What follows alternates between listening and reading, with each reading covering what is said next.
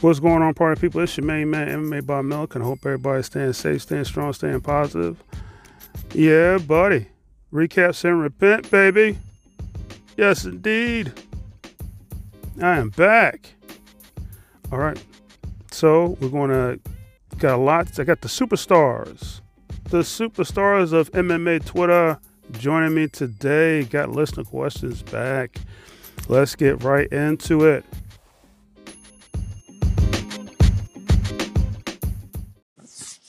Hey, MMA Bob Milikin. It's the MMA Catfish. I know you might be going on a break, but just in case, I wanted to call in for the the uh, recap and repent. I actually really like that name and don't think you should change it.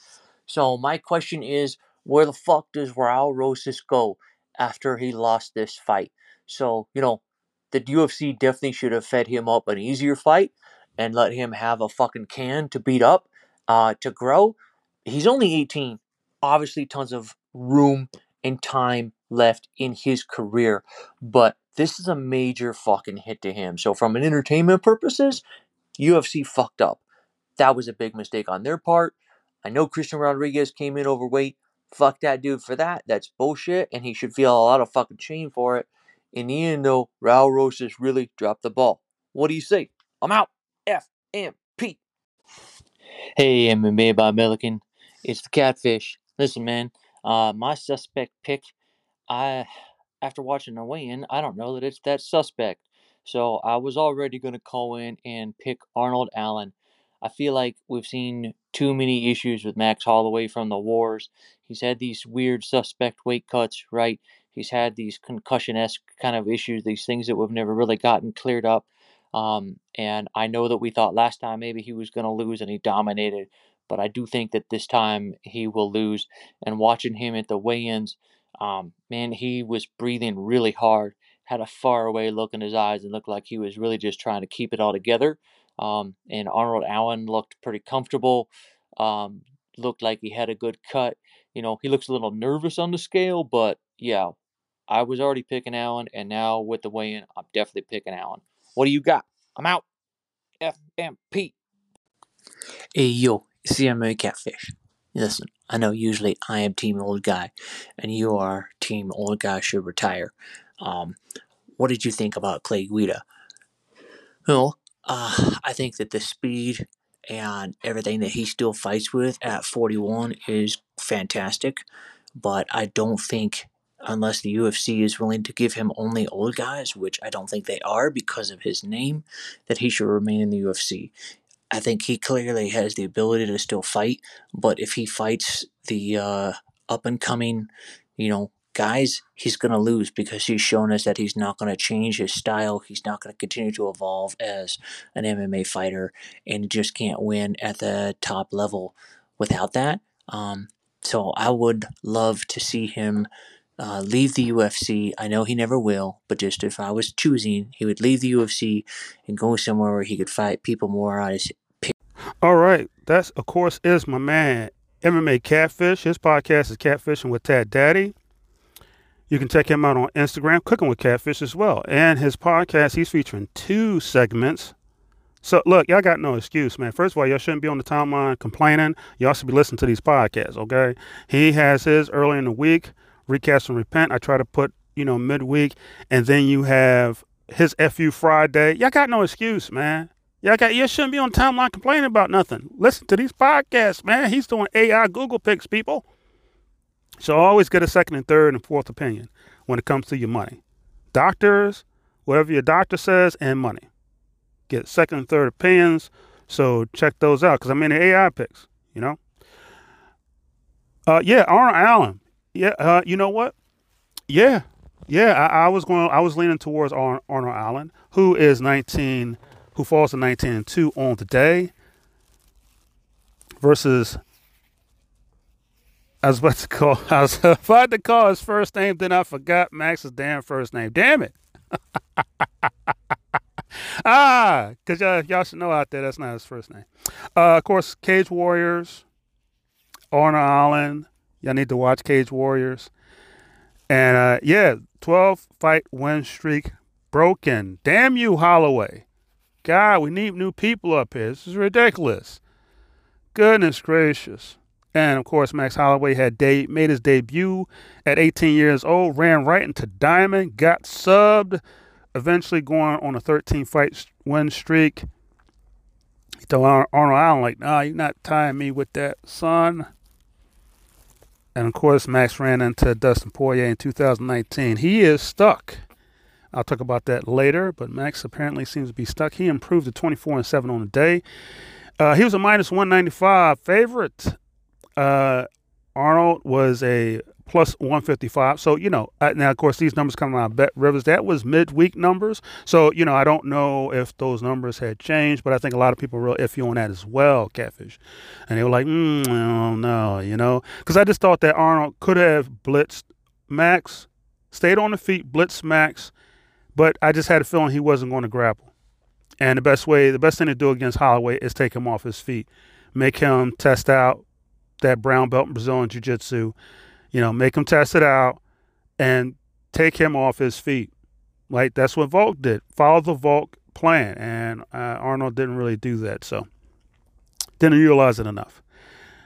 Uh, now, Raul Rosas.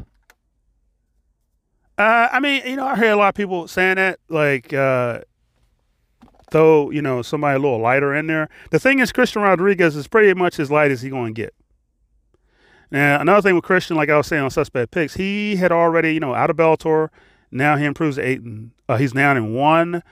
Uh, Raul falls to seven and one. He was a minus two forty five favorite. I avoided that fight like the plague because I, I was they both were suspects as far as I was concerned. Plus 190, I was like, I'm not going to do this, man, because this is all going, you know. And these judges, officials on top of that, I was like, no, this this could be a disaster. But it went did go to decision. Good for Christian. Uh, he had, you know, Christian had already faced off against a wrestler, so I knew that that's why I was saying on suspect picks. The key for him was really not to get up. A lot of the you know the announcers, the commentators, former fighters always say, "Well, get back to your feet. He's not good. He's not that great at wrestling, or his jiu-jitsu isn't that great. Get back to your feet." No, I hate that. I can't stand it. I can't. I, it irks me. No, get your jiu-jitsu together. No, I don't want to see point fighting. No, get your jiu-jitsu together. No, no, no, no. Sub. Get that. Get that finish. No, get your jiu-jitsu together. So, um, you know, eh, that's what he did.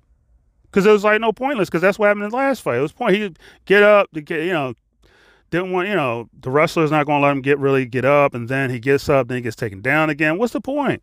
You're already losing with the takedown. You're already losing with the ground control. Just reverse. Hit your, get your jiu-jitsu together, reverse that thing, and get on offense, and then put your opponent, put that, because the best thing to do with a wrestler is to put them on their back you know, not stand up there and try to, you know, point fight him and then end up getting taken down again. Get it jiu-jitsu together, and Christian had already faced off against the wrestler, so he was well prepared. He just followed the same plan, just do a little bit better, which is what he did. So it's not going to get better than that. And he's one dimensional. Raul is one. You see what I'm saying about that one dimensional thing? Nah, man, no, no, no, no. And look who's look who is ahead of him. Look who fought on the same card: Rob Font and uh, Adrian Yanez. Now I think Adrian Yanez is not that well-rounded a fighter, but Rob Font is. And yeah, he, you know what I'm saying? Like it's not that men's bantamweight is just not to. It's just too. It's a sea of sharks. Men's bantamweight and women's strawweight is a sea of sharks. So now nah, I, I don't see it getting better for him. I don't see any kind of prospects they could throw at him for some easy fights because it's not going to find too many. This was the easy fight for him, and he screwed the pooch. So now nah, I think that the best thing to do is just. I don't know about kicking him out, but he has to go to LFA. Look, there's nothing but LFA alumni on on that fought at UFC 287. He needs to go do the same thing. You know, Alex Pieder, headline, LFA alumni. Kevin Holland fought main card, finished his fight, LFA alumni. Cynthia Calvillo, Lupita Godinez, LFA. You see what I'm saying? LFA. That's that's what he, you know, that's where he should have went. So I don't know about kicking him out and going put him in LFA so he, and then come back because I don't know if any things would get better for this kid at 18 years old. It's too much for him that, that he needs to learn, you know. And then he's trying to wrestle in a division full of wrestlers. Two one is a two time gold medal winner. Uh, that kid is done. I'm sorry. I hate to be harsh, but he's done.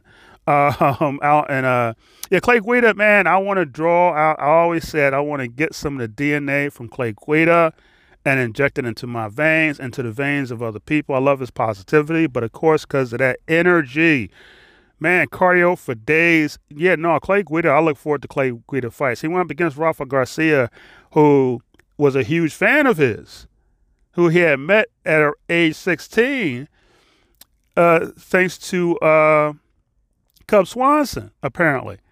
So that's a lot of prep. that's a lot of prep. So Clay is, yeah, you know, hey, man, you know what I mean? Like when you stay in, you stay in the business too long, you're gonna end up running to some teenager. Hey, I watched you grow up. You know, Rafa's not really that all that young. You know what I mean?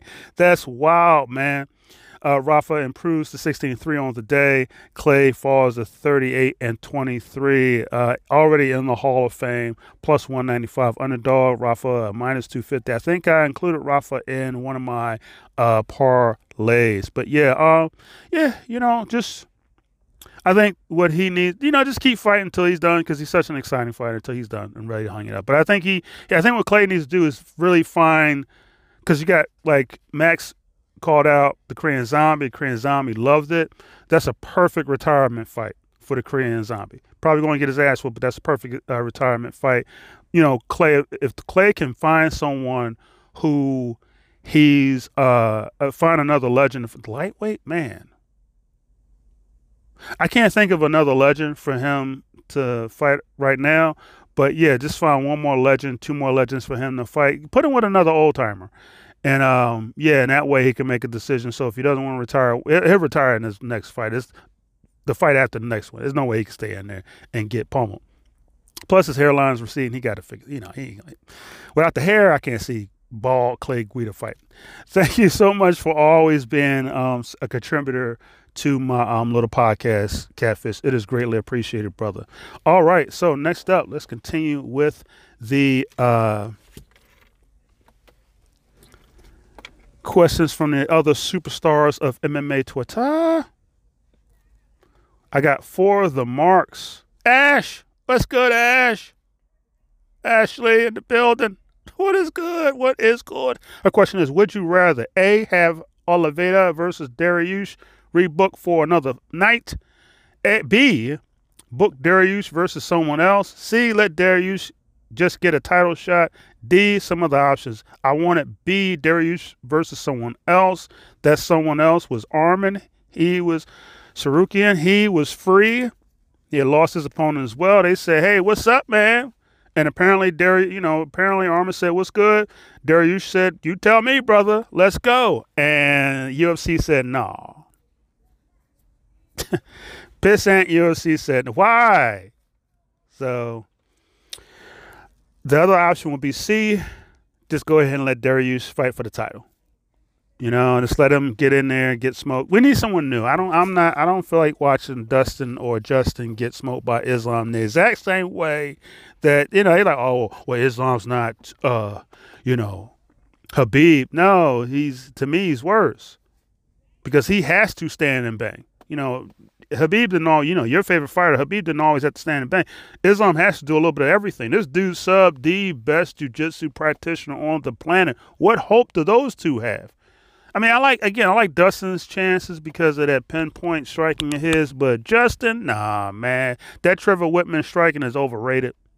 It is overrated. I, I think that's what we need, but I think Islam's going to beat all three of them. To be honest with you, Thank you so much for contributing to the podcast. And don't forget, people, first of all, you need to follow this account for the Marks at For the Marks. That's a pro wrestling reference you filthy casuals don't know nothing about. Give her a follow. What's wrong with y'all? And don't forget to check out for the forthemarks.com, people.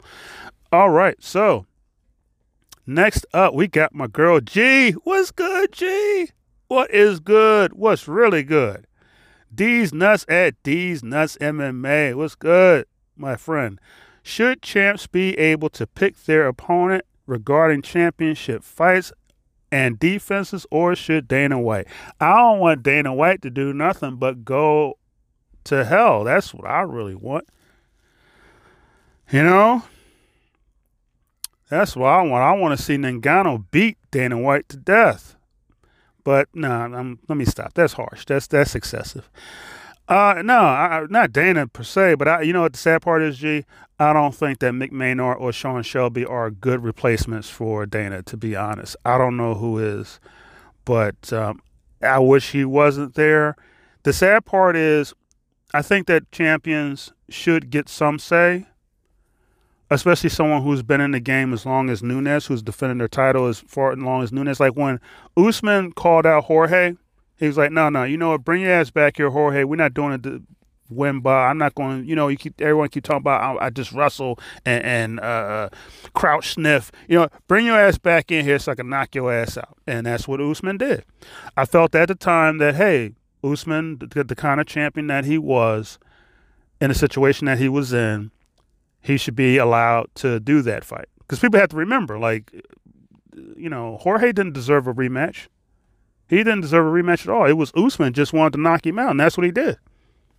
And that's exactly, you know what I mean? Like if a if a champion can make a, a call like that, you know, like uh um like I don't want to see Holly Holm get you know going there against Nunes again and get knocked out. But if Nunes said no, bring don't worry about fighting nobody else, Holly Holm, bring your ass in here so I can knock your ass out again, and you want to get out of my division. Better learn how to cut weight. Better go say hello to Bellator. You know, it, I think that Nunes is in a position to say that. Like, I don't care who you lost to. Bring your ass in. You lost to Ketlen Vieira. I'm going to fight both of you. I'm going to fight you on Tuesday and fight Ketlen Vieira next week. Get ready. I don't give a damn who you beat, who beat who. I'm whipping both y'all ass. I'm tired of both y'all thinking y'all got a chance against me. But here's the problem, G. A lot, some of these champions, because the thing is, Jorge did not deserve a title shot. Guess what? He didn't deserve a title shot with Usman in a rematch. He didn't deserve a title shot versus Leon. You know who Leon wanted to fight? Jorge. So UFC was like, no, Jorge's going to fight Burns. We got a deal going. He's going to fight Burns. What was Leon doing? Oh, you messed the bag up, Jorge. He got no business fighting no Jorge Masvidal because he got sucker punched years ago, and Jorge's up there low on the totem pole as far as the rankings go. And the fighters do go by the rankings. So does the UFC. Fans don't want to, but they do. There's no way to justify that fight whatsoever because he got punched in his mouth. Come on now. And no boss want to hear that. So these fighters, and then like I think what's, uh, but I think what fighters also need to do, G, is I think that they're you can't say no to a fight. So it doesn't matter if they're a champion or not. You cannot say no to the fight and just sit and chill. Like Leon's trying to do. Oh, I'm not gonna fight Colby, uh, but I'm just gonna sit, and chill, and you know, because I want Jorge. And, and yeah, no, no. You have to say, look, I'm not fighting this bum over here, like like Leon, for instance, in this situation. Okay, I'm not gonna fight that bum, but I'll give me Belal Muhammad. Let's do this rematch so I could actually whip his ass, and he can get out of my goddamn division. Uh, you, they have to talk just like that. The same way I'm talking right now, that's how these all these champions have to talk. You know who talks like that? Volkanovski and Izzy. Nah, no Pieta, give me somebody else. You know what I mean? Or like I don't know what the deal is with that because there's nobody else for Izzy to fight, so I don't know what he's thinking about. But still, it's only one more fight left between those two. Somebody's gonna knock the other one out. There's a lot of people for Pieta to fight, but it's people who we already seen get beat by Izzy. What's the point? You know what I mean? the best option is to, you know, I'm going to talk about that later, but like in that situation, people want a trilogy. I personally think a trilogy should happen. I know you don't believe, you don't think so because you don't want that Pena a trilogy. yes, sir. I can't wait. I can't. But no, I, am really not big on rematches. But it's like if you're going to do a rematch and have it a trilogy, if it ends up being one one. So I think Izzy should fight Pieta again. I think that Nunes should fight Pena again. But the fighters can't hem and haw. They need to have a plan if they're going to say no to something. They're going to say no to somebody. It has to be a good replacement. They have to say, look, not them, but that Savage over there. You know, like that's how it should be. Like Nunes shouldn't have been him. I think she was just him and hawing, like, ah, you know, whatever. Because uh. he said at first, no, no, I have Irene and and Pennington fight each other again, or let them figure out who's going to be number one. I think she thought she was going to chill. And it's not no, sweetheart. You've holding the belt. ESPN wants titles to headline their pay per view, sweetheart. You're not going to sit home and chill. You're going to get your ass in the shape and you're going to figure out who the hell you fighting. So they said, well, Pena's ready. So you're going to fight Pena. I think that's what happened. You can't, they can't him and haw, G. You know, the decision's going to be made for them. To be honest, I think that champions should get some leeway, but they have to fight, though that I don't care who it is, they have to fight. So me as a boss, no, no, no, no. You're going to defend your belt.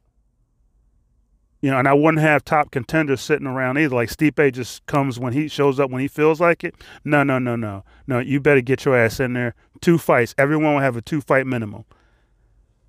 No, no, no. We're not gonna have no Angela Hill having more fights than goddamn champions. That is that is ridiculous.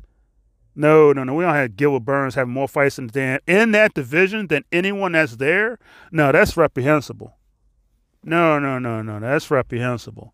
Leon will be fighting Burns if it was up to me. So I think that inherently, yeah, the boss has to make the decision and should make the decision because we can't have them running around rampant not making decisions. They need to fight their champions. You know, twice a year at the most, nothing after that. Twice a year. You know what I mean? You can't have Valentina, you know what I mean, fighting two and three times. You can't have that, you know what I mean? She's sitting up there like she wants to fight twice a year. These other champions are sitting around doing nothing. So I think that, you know, it again, I'm not big on Dana, but I think that at the end of the day, because of the way these champions have been acting lately, even Aljamain Sterling, you know, well, Henry, you come on, uh, I'm gonna move up. I'm not gonna fight Merab. Snatch the belt out of his hand. You know, after this fight, snatch the belt out of his hand. Okay, get your ass out of here then and hand it to somebody else. This is who you're fighting because you can't have, you know, the, the the knucklehead stuff going on. Thank you so much for your question, G. I hope I answered your question. Uh, so yeah, inherently, I think the you know at the end of the day, see, uh, UFC is the one who should make the decision.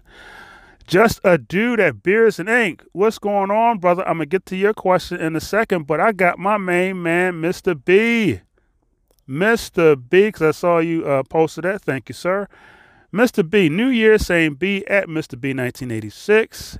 His question is I got an interesting question. Yeah, he does. Who you pick in a future fight between Jillian Robertson and Mackenzie Dern? Oh man, you put me put me on a hot seat. Put me on a hot seat. Oh man, Savage is no joke. Oh, did y'all see Savage? Did y'all see her go now? Savage now the the knucklehead stuff that Marlon uh, Vera was saying about her, disrespectful. That's why I can't stand that piece of trash, that scumbag rat.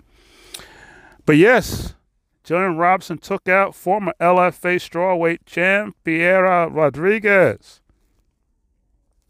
Good for her, but you know this is a prospect, so it's like you know. I, Jillian didn't deserve to be called the names that she was called by those idiot men talking some alpha males, bunch of betas.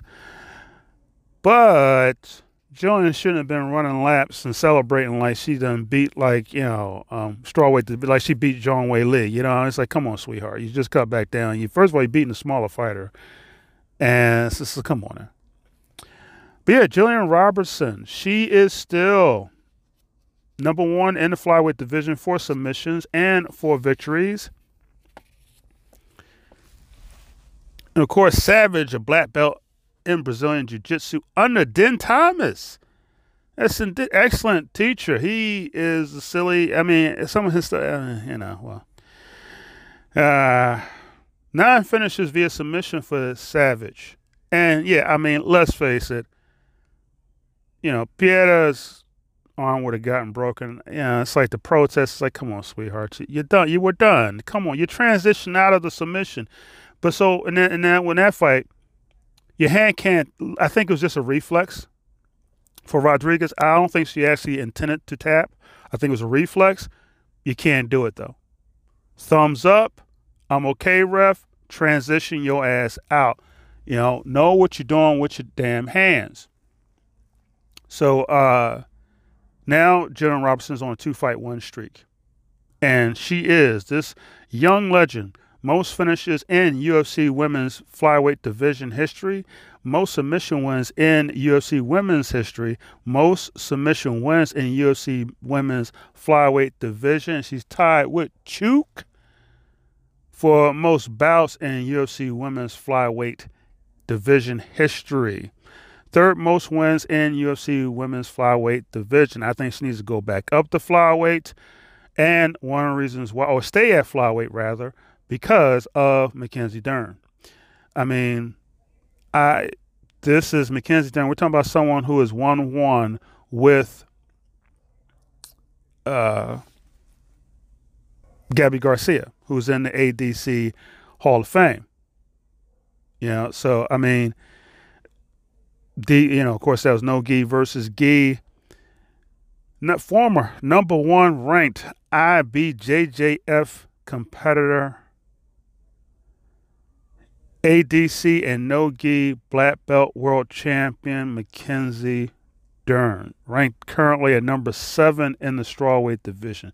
She is part of the reason why I don't think that it was a good idea for Suarez, your girl Suarez, or Robertson to go. I mean, you know, Suarez was in strawweight, but did her return fight at flyweight. I think she should stay in that division. Yeah, some big girls in flyweight right now. But uh, thinking that they have a height and reach or a size advantage in straw weight is silly at this point. Those women ain't nothing but flyweights down there. And even if you had an atom weight division, it would be the same situation. You have women cutting weight who have no business being down there. It, no, you know, multi-time gold medal winner. I just think that Mackenzie Dern, even though you know, because Yan now people have to understand. You know, but other people don't understand. Like Yan is no joke. She just plain ain't no joke. And she was trained by Henry Cejudo, so she was going to transition out of those submission attempts because you know Mackenzie Dern just doesn't have really the wrestling. Really, just doesn't have the wrestle. Uh, you know, and I feel you know I feel about jiu-jitsu as an offense, but I think that you know, she's just a better jiu-jitsu practitioner. And the problem with Jillian Robertson is that she's just going to, she just shoots for takedowns again. She just wants to get it down to the ground instead of standing and banging or doing something else. I got Mackenzie Dern, brother. I think that Mackenzie is, she will always be to me a threat on the ground to anyone that's there, whether they're a high level wrestler or a high level jiu-jitsu practitioner. They are not a ADCC champion. So, yes, Yes, I got Mackenzie Dern. I don't care who it is. Even Jacqueline Amorim, who's a jiu-jitsu champion in her own right, I still think Mackenzie Dern to take her out too. Thank you so much for the question, brother. It is greatly appreciated. Put me on the spot. Put me on the spot. All right, my main man, just to do that, beers and ink. Oh man, his question is fantastic question all the theatrics and crazy talk by him aside, how do you feel about Colby Covington's chances of ever winning a belt? Colby called the cops Covington. You know, I think he's a scumbag rat piece of trash. But as a fighter, no. As a fighter, I have a high regard for him. I've always had a high regard for him. When Tyron Woodley was talking about, you know, Colby Covington was an easy fight, that's when I knew that Tyron Woodley had lost his mind. That's when I knew his mind had was dissolving. Because I was like, it's no way in hell that Colby Covington's an easy fight for no damn body. Colby Covington is no joke. Nah, as far as I can say, it's no joke. And yes, I think he does have a chance on beating Leon because fight math doesn't work he absolutely has a chance on beating Leon because um, that pushing of the pace. Leon was he's always able to pace himself in all his fights. Even in the few seconds that that fight between him and Belal took place, he was it was real easy for him to dictate the pace. It, it will be easy for him to dictate the pace versus Belal. I don't think Belal. I don't think Colby Covington is a good matchup for Belal either. The only person I can see Colby Covington having problems with really is Shavkat Rakhmonov, but we'll see. They all three of them may beat Colby. Who knows? But so far, I mean, we're talking about someone who, you know, I mean, is hard to finish. His pace, he's and Colby is right. He is the king of cardio. And he's always chain wrestling. He's always comboing, comboing it up. His tri- striking did improve. We saw that in the rematch versus Usman. He pushed Usman to his pace. And that rematch, man, listen, yes, absolutely. I think he has a good chance of winning the belt. Now that Usman's gone, because I think Usman would always be Colby's kryptonite, but we saw Kobe improves and he can continue to improve. Uh, do you think moving up a division is a good idea for Alex P, like he said he plans to do? And why? Why not? Yes, absolutely. I think it's a good idea. Why? Because he can't cut down to 185, and it's absurd for him to cut down. And even if he beat Izzy again, people are going to throw weight bully at him as they did the last time that they fought at nauseum because that's what he actually is. Is you can't stand there next to you can't be standing there next to some uh uh, uh, stand next to Devastator and look bigger than he is. This is ridiculous. He's a light. I Pieta should be fighting at heavyweight. Oh, he got to move up. This is and then also too. How can you really beat Izzy's legacy if you don't move up? Anderson Silva moved up. Izzy moved up. Even though Izzy was unsuccessful, Jan ain't doing nothing. Jan Blachowicz is doing absolutely nothing right now. He's ready to fight.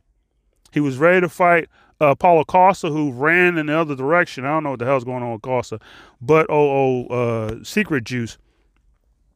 Jan is fight him right now because I I'm I won't tolerate that. When you saying like, yeah, man, Pieta got that, is he? Yeah, he got one dude, one damn. I don't care. I don't care. He needs to be demolishing fifty. I mean, Izzy done fought like everybody in that division, and then fought two of the studs there twice twice. I don't. I'm not trying to hear nothing from no Pieta or his fans. He needs to do the exact same thing. Fight the exact same. That's Izzy has a point. Izzy does have a point. Fight everybody. Fight everyone that he fought.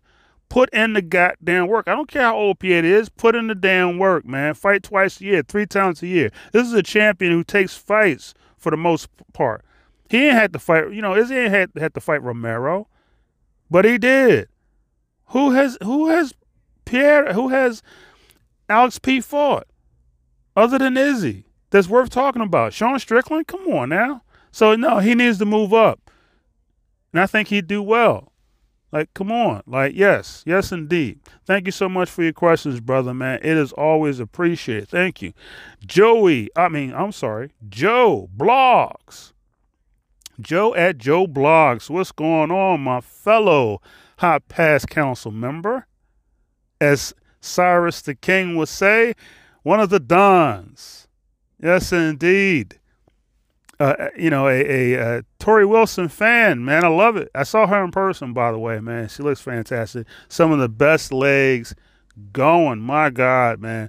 Were you disappointed when Jon Jones, his question is, were you disappointed when Jon Jones insinuated this week that his next fight is his retirement fight, even though he signed a multi fight deal?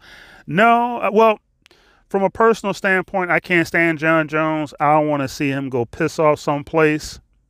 You know, wife beaten degenerate as far as I'm concerned. However, from a business standpoint, yes, I am actually uh, shocked. Dis- you know, disappointed. Um, I'm disappointed that it's possible he's ducking Curtis Blaydes because it just seemed like this all is talking is talk about retirement happened when Curtis Blaydes because I actually think Curtis Blaydes is a good matchup for Jon Jones. So I'm waiting around. I don't know what's going to happen with this pop fight. He might get knocked out, but um, you know, Curtis Blade might get knocked out again. But I think if Curtis Blaydes can, I don't think this is fight match, so don't go by this fight. You know, what I ain't like don't don't go by that this upcoming fight. I think that Curtis Blaydes, if he wins, he's a good matchup for uh for Jon Jones. I hope he's not ducking Jon Jones. So that's my hope is that he's not. I mean, that I hope that Jon Jones isn't ducking Curtis Blaydes. Another reason why I, you know, I'm kind of disappointed if it's true is that contract negotiations weren't all that great to begin with. Because the problem with the UFC is they'll say one thing and then they'll do something else later. Also, too, disappointed in that maybe Jon Jones realizes that, yeah, there's not a lot of options at heavyweight with, with Derrick Lewis losing, with Tai Tuivasa, we talking about two fighters that are fan favorites. That you know, Derrick Lewis is always funny, like that. That and he would be intense at the weigh-ins. He would get in Jon Jones' face, like he always gets, like he gets in everybody's face. Um, but he would, you know, he cracked jokes. His very entertaining. Tai Tuivasa be his old casual self. Um, he still does good face-offs. People love the face-offs, so he do a good face-off with Jon Jones, and then you know chill afterwards. And I think we need someone like him uh, facing off against Jon Jones. Yes, he would get destroyed, but still, I think that would be better. But um, you know, uh, I, I think that might be it too. So yeah, I, I would say that from a business standpoint, yeah, I'm very disappointed, especially if it's UFC screwing the pooch again. It's like, come on, how much practice do you need? Jon Jones is your last chip. Conor will always be a top dog, but look, Jon Jones is healthy and ready to go. Conor is not. You know, Conor gets knocked out by Michael Chandler. His come on now. yeah, you know, I mean, it's likely, but come on now. Jon Jones is, and he needs someone at heavyweight. So I hope this isn't the UFC screwing up again. Thanks, Joe. Always appreciated, brother. Next up, we got Rhino. Yes, indeed. Last but certainly not least, Combat Rhino. Combat Sports with Rhino at Combat Sports with W Rhino. Yes, indeed. Don't forget to check out the stock he has, redbubble.com. All these individuals, like I said, I'm going to tag them. If you don't follow them, you need to give them a follow. One of the best podcasters going. Still jealous. I mean, got uh, interviews with some of my favorite fighters and, you know, hot fighters like Janae Harding. Still very jealous. Marion Reneau, who's absolutely age appropriate, sent me. Uh, just one of the best podcasts going. His question is What are two or three things that Bellator could do to close the gap on the UFC as far as fan interest in their promotion? Man, fantastic question. Well, all these questions are fantastic. Thank y'all for blessing me. Y'all gave me an opportunity to sound off. Oh my God, on everything. I want to hug all y'all, man. Uh, well, um, first they have to one they have to want to be beat UFC. UFC. I think one championship. I think Chatri over there wants to beat UFC. I well, he he took a page out of Bellator's um, book and doing kickboxing. Bellator had kickboxing. I think that they should bring that back. I think that will help the promotion. But I think the main thing that would work with Bellator is doing fight night cards. They do back to back cards Friday and Saturday, but they usually stack cards someplace beautiful like Hawaii. You know, I, they did, I think, back to back cars in Dublin. I think they need uh, more, kind of like what one championship is trying to do. They're trying to pattern after one. Um, well, one one championship needs to do it, do two shows because they have Lumpini Stadium now. They have to. Now, I think in their case, one show should be dedicated strictly to Muay Thai because of Lumpini, and then do the mixed martial arts in Singapore. Uh, but I know it's kind of tough. Um, but I think Bellator, what they need to do is one, maybe bring back kickboxing, but definitely a fight night card and then have their numbered cards more like the pay per view cards and stack them from top to bottom because they keep throwing rank amateurs and it's starting off the prelims. People, I know a lot of people aren't big on prelims. I'm not trying to hear that. You know me, man. I'm strict. I'm prelims. I don't got time for all that. Stack the entire card.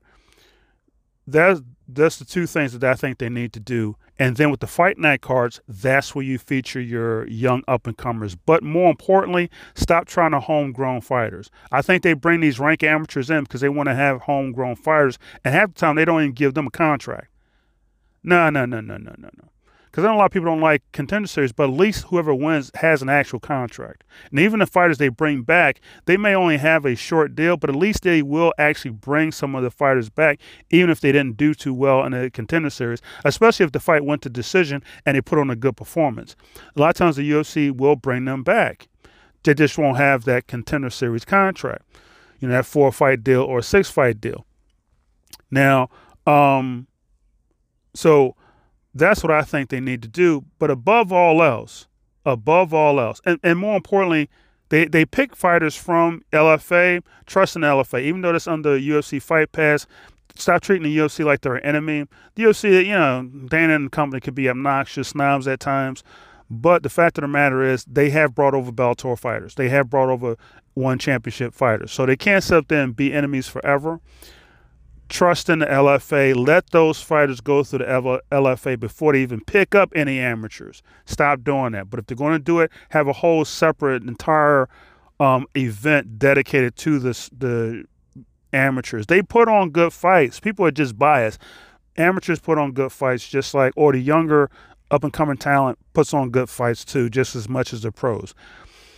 above all else, the one problem that everyone talks about is the promotion.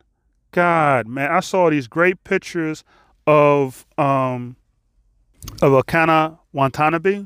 She's going up against uh Ilima-Lei Macfarlane. Now, Ilima-Lei, she a lot of video, a lot of talking. You know, she does her talking. She's, you know, of course, you know, that's her. She's in her home, uh, yeah, country, one of our states. But I always get confused with that one. Anyway, um, she always does kind of her own press. Kind of, she always has a lot of content. They promotions can't depend on the fighters for uh, content.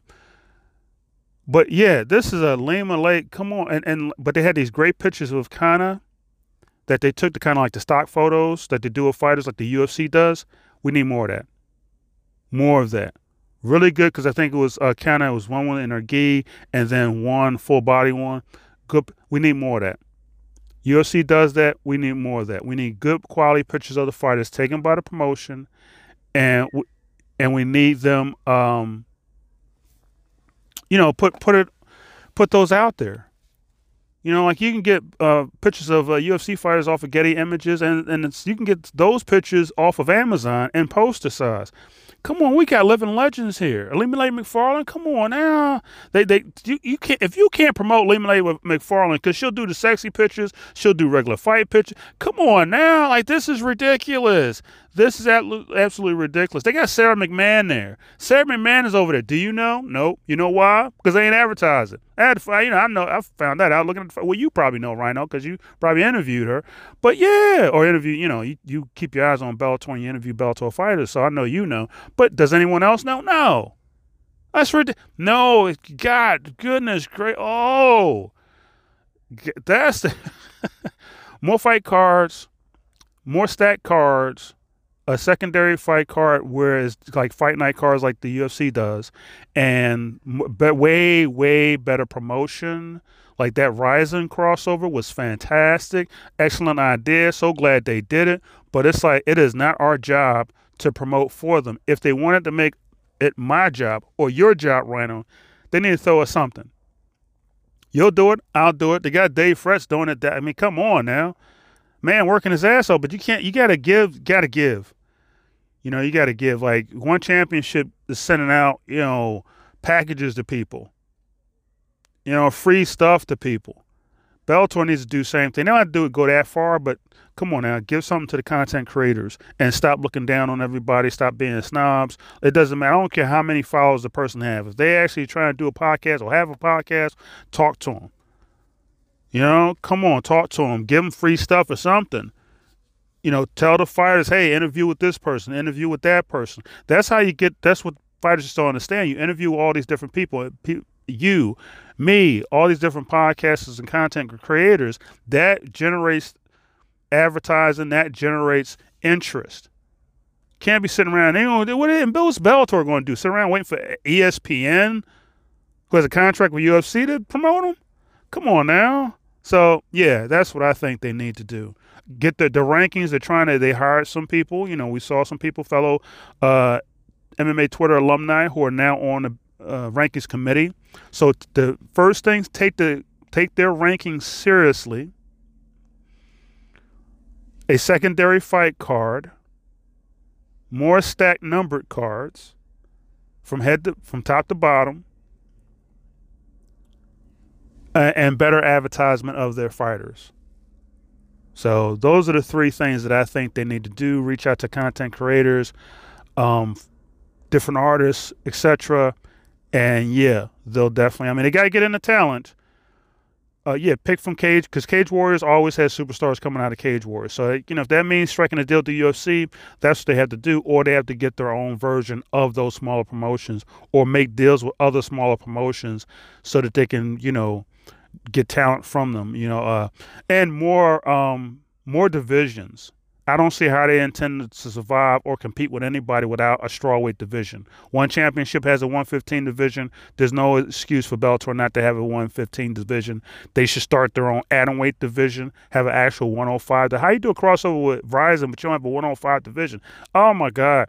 One have atom atomweight strawweight, and bantamweight. Flyweight division is fantastic over there.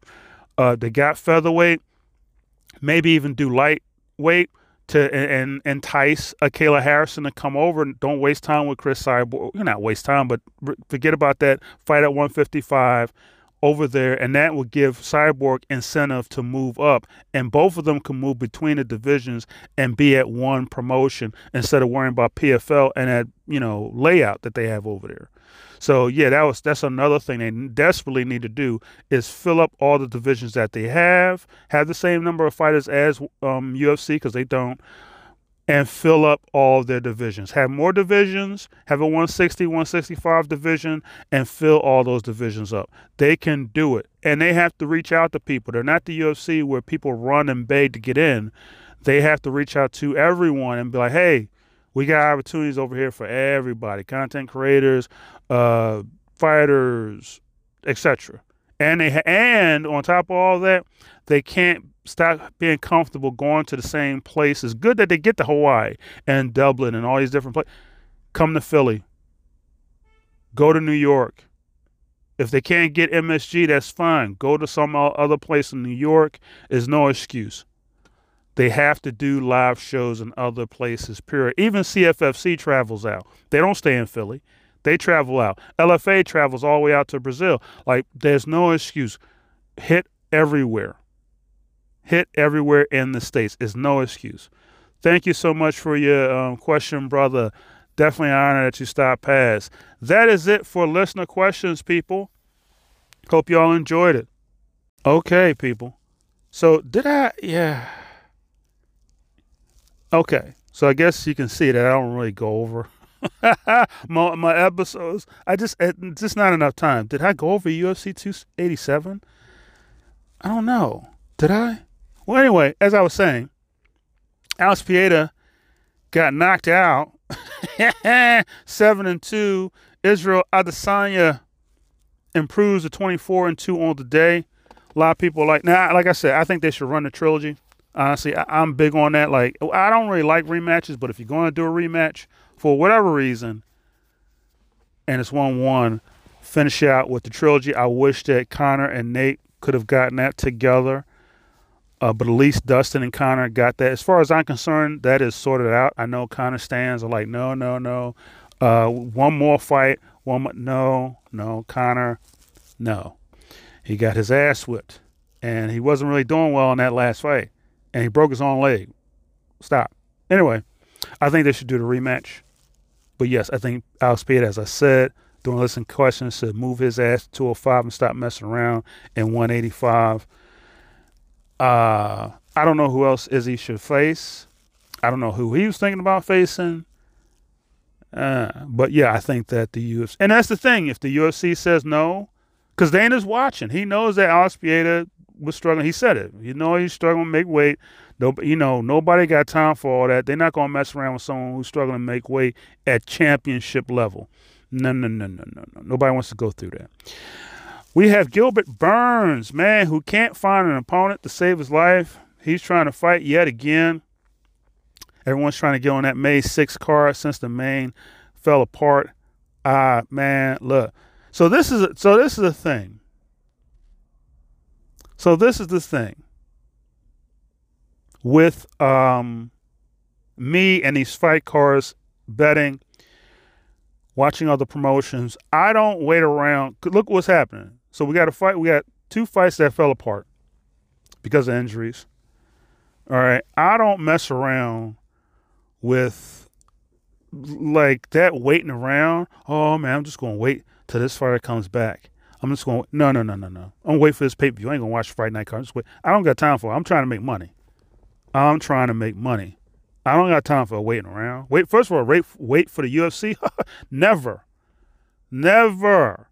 Uh-uh. No. One championship's too good to miss. Are y'all kidding me? No, I'm not missing no one championship. And then when it comes to bets, PFL sucks to watch. I mean, the, you know, the knockouts over there. Oh, Oh, oh, Lord. That's that from prelims? My mercy.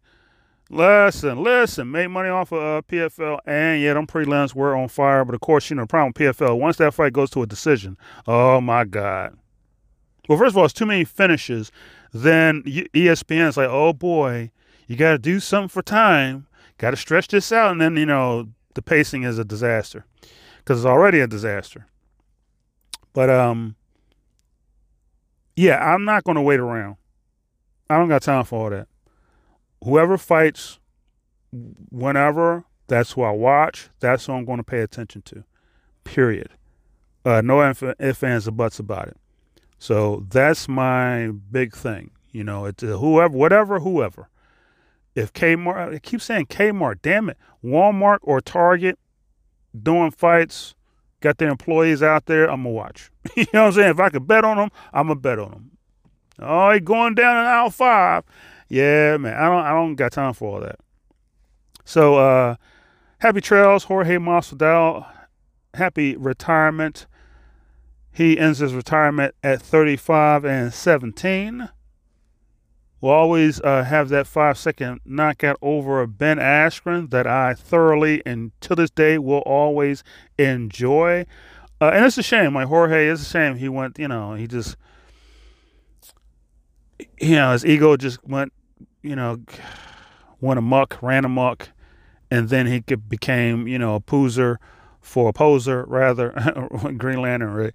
Uh, but, but he became, uh, you know, just this big time poser, pretending to be a Trump uh, follower and all this kind of nonsense, bringing politics in and everything. It's a shame because he was he was always cool with me on the timeline. He always treated me well on the timeline, to be honest with you. Uh, always would comment, like a um, comment, uh, you know, not quote tweet me. None like he was he was pretty good to a lot of not just me but fans in general. And it's a shame that you know he ended up the way that he did. Uh, Gilbert also is pretty cool to fans as well. Uh, 22 and five, Gilbert improves. We'll see who the hell is going to get this title shot next. Rob Font doing Rob Font things.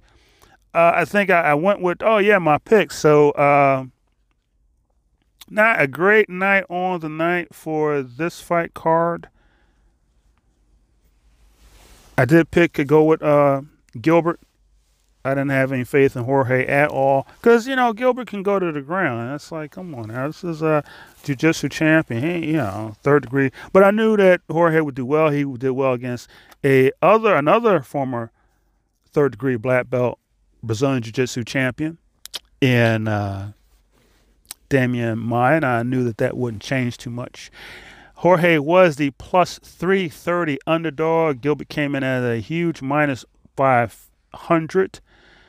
Uh, Pieta was, uh, he ended up becoming the favorite in that matchup. Izzy started trending as the underdog. Uh, originally, it started out the other way around, and I had threw some money on the LFA, former LFA competitor. Yeah, got that one wrong got the Rob Font one wrong, had Adrian Yanez, who's the minus 180 favorite, over plus one plus 143 underdog Rob Font. Uh, yeah, eight, that's you see what I'm saying? Oh yeah, I got the best MMA box. Okay, dude. Every time, man.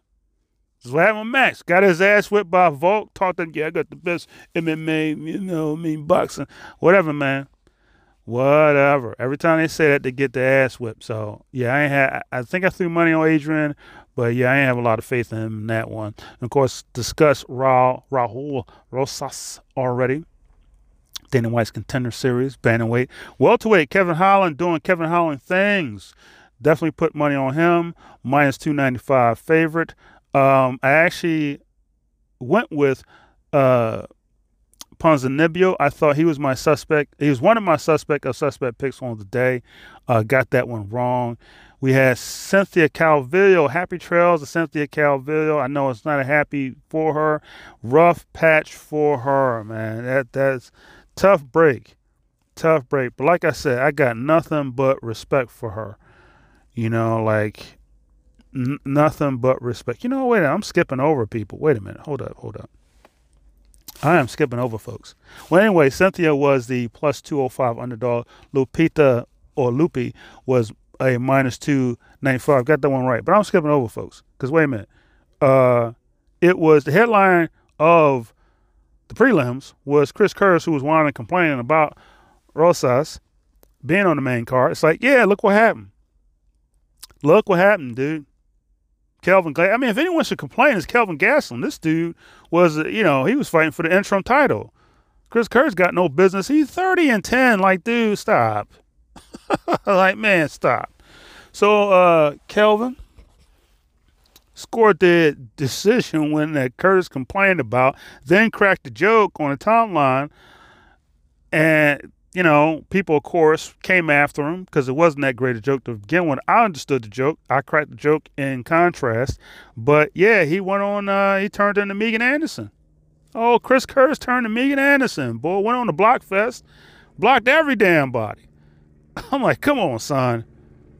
Kelvin, uh, number 18 in the rankings at middleweight.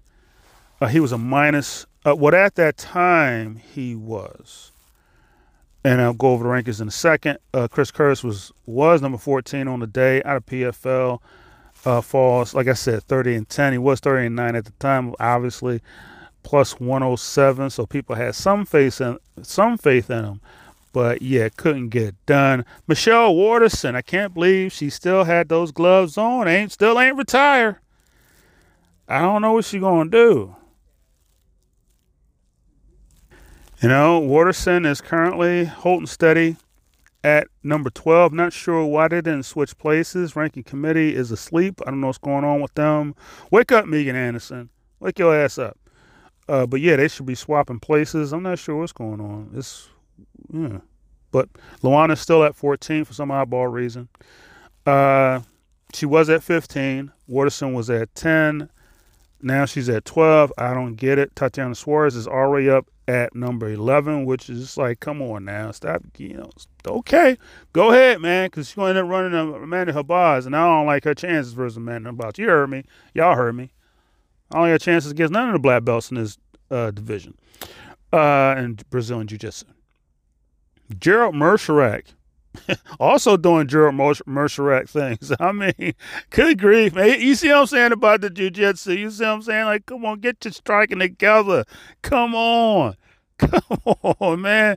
Turtled up again. Yeah, Joseph Pyfer. Joseph Pyfer out of CFFC Philly, baby. Yeah, he listen, Joseph ain't gonna play. I said this during suspect picks. He is not gonna play. Dana White helped that man out, gave him a place to stay. Man, listen, uh, slid him a bonus, I think. Yuck. Joe is he's going to destroy. He's going to try and kill everybody who he come across. These fighters need to get together. He's going to get ranked soon. Keep messing around. You know, like Joe has come through. That's what Dana wants. He wants someone who's going to come through with him every single time, no matter who's in front of him. So yeah, boy, man, listen, these fighters need need to get together. But yeah, Murray. And Joe Pyfer was a 195 favorite in that matchup with Gerald obviously being the underdog. Yeah, I, I got that one right. I got the Kelvin one wrong. I thought he was going to screw the pooch. And I went with Chris Curtis like an absolute fool. I don't know what I was thinking. Uh, didn't really bet that one. I think I put money on Joe. I think I included Joe Pyfer in um, a parlay, I think. Can't remember. Ignacio Bahamondes wins by decision improves to 14 and 4 on the day over Trey Ogden, who falls to 16 and 6. Steve Garcia over Shia Yalan, who is 39 and 11. Dude been in the game a long time. I did not see a KO coming in that fight, Jack. Yo! I did not see that coming. And my suspect of suspect picks on the day was Sam Hughes. Yeah, buddy. LFA. Yes, indeed. You know, the jujitsu as an you see what I'm saying about jujitsu as an offense? You see what I'm talking about? Jacqueline Amorim, Amorim, out of former LFA strawweight champion who did get a title defense in there She falls to six and one. Still, she is six and one, going up against eight and five. People look at the five losses like Sam's a bum. All I see is someone with a lot more experience than her competitor. You know, Sam had went through this already. So that's what I look at. When a fighter's going through it and makes adjustments like Sam got her wrestle together. So of course you're going to get your wrestle together, you're going to have your wrestle defense together. And you know, and then Jacqueline Gass, people because people think that jujitsu to me, wrestling is the most uh, physically exerting technique. However, um, judge, you know, grappling in general, you got to have your cardio together, but you can't just keep leaning on like, dude, you got to do something else. You know, dude, and then she was panic jujitsu in. I would say panic, panic wrestling, but she's like panic grappling, uh, Jacqueline. So yeah, uh, come on now. So not you know not not a bad night of fights. And of course we got UFC Kansas City. Kansas City. As I said, uh, Rodriguez was done, so I don't know why she was complaining. You know, it's like, come on, sweetheart, stop it. She was the underdog in that. Well, she was the under. Yeah, she was underdog in that matchup there. And you know how you know I don't brag about. I got no time to be bragging about picking the favorites. I hate that when people do that. Controversy.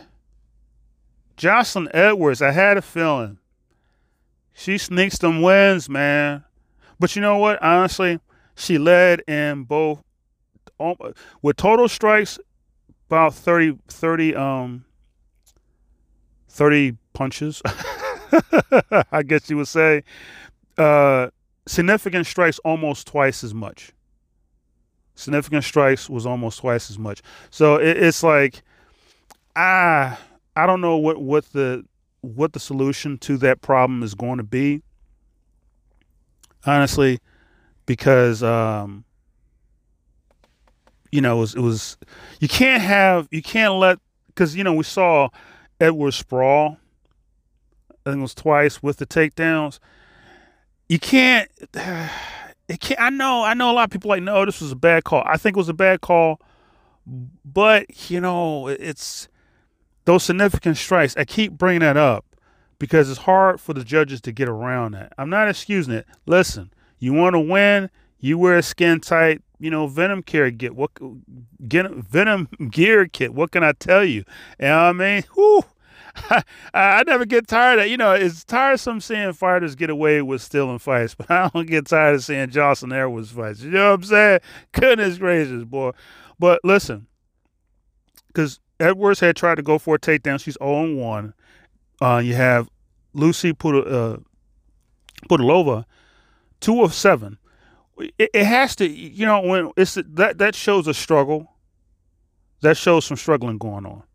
And like I said, it was 56 strikes, significant strikes landed for Edwards versus 39 for Pudilova. 90 total strikes landed for Edwards, 74 for Pudilova. So I mean, it not a big differential, but yeah, you know, um, we had uh, so I mean, you know, yeah, it's a robbery, but yeah, I just you got to finish the fight. You got to do more. You know what I mean? Can't leave it to the judges. Uh, bantamweights, uh, you know, Aaron Phillips. Look, he's 12 and four. He's not ranked. He's 12 and four. And he was an underdog plus 155. Bellator Gaston Bananos, six and three, minus 195 um, favorite. He got the win. Uh, yeah, so I got that first fight wrong. I went with uh, Pudilova, but I did put Edwards. I posted that on Instagram. Yeah, I did put some slide some change, just a little bit of change. Uh, I was real. It was kind of stressed moment. I couldn't really do no hawk like numbers as far as the betting goes, so I kept it light. The surprise of the night for me was Denise Gomes over Bruna Brasil. Bruna was pretty much my lock.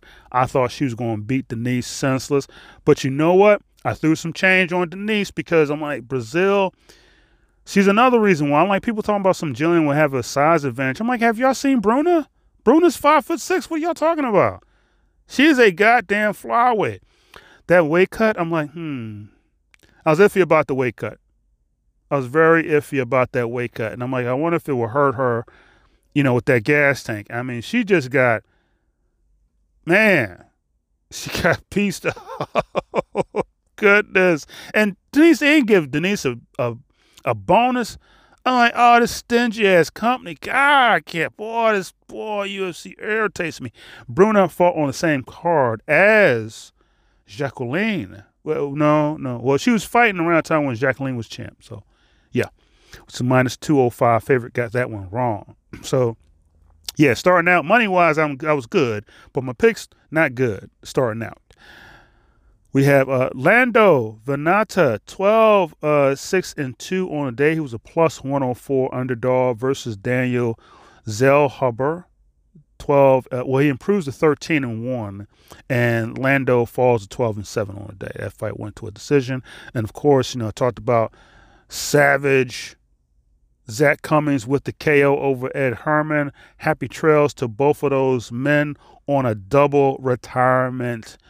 Good for them. Happy trails to them. Brandon Royval, man, he came in and said, nah, nah, nah, nah, you not taking my spot, son. He said straight up, you not taking my spot, Mathers.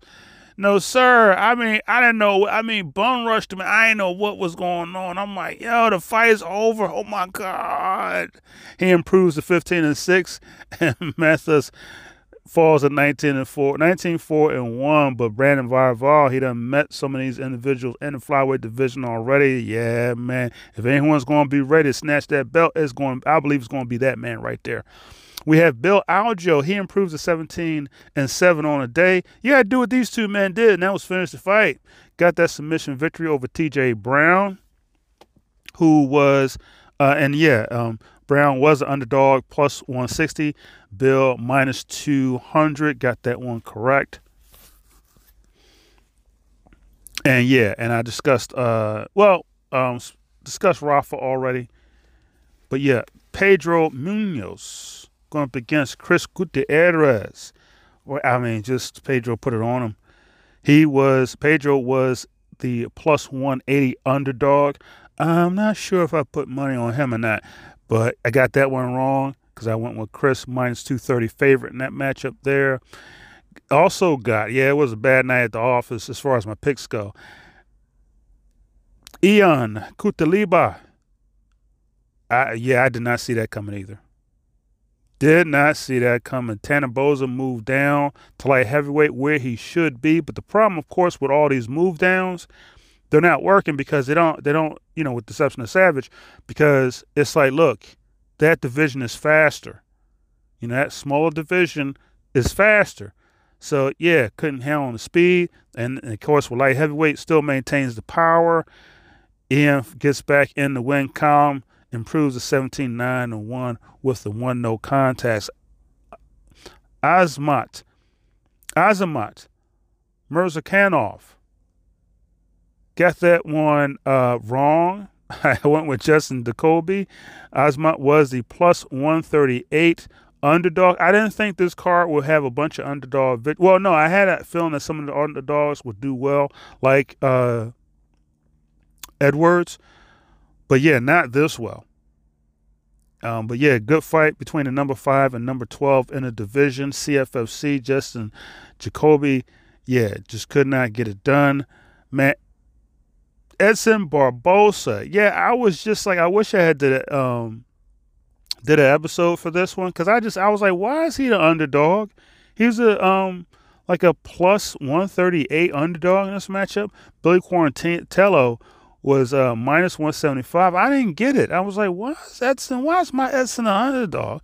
But I went with Billy. I was like, well, you know, Billy, he, you know, black belt in Brazilian Jiu Jitsu. So that was my thing. If he went to the ground or if he took Edson to the ground, which I think he was trying to do when he got caught with that knee, uh, I thought he would have a chance. But yeah, Edson said, no, not tonight. You know what happens when you come after me, you know, with your head down the first round, here come that knee, that Muay Thai. Yes, indeedy. Edson improves to 23 11 on the day. Billy falls to 17 5. And of course, Max discussed that already. The ultimate gatekeeper.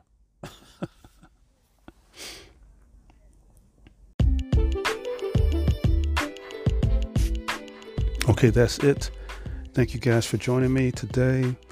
You can hit me up at questions with questions at mmabymilikin at gmail.com. Audio questions also. You can send in your audios there or written questions. DMs are always open. Hit me up on Twitter and Instagram. And follow the Leg Show. Check out the Leg Show. It's the best show in town for beautiful women daily. Hope everybody stays safe, stay strong, and stay positive. Take care.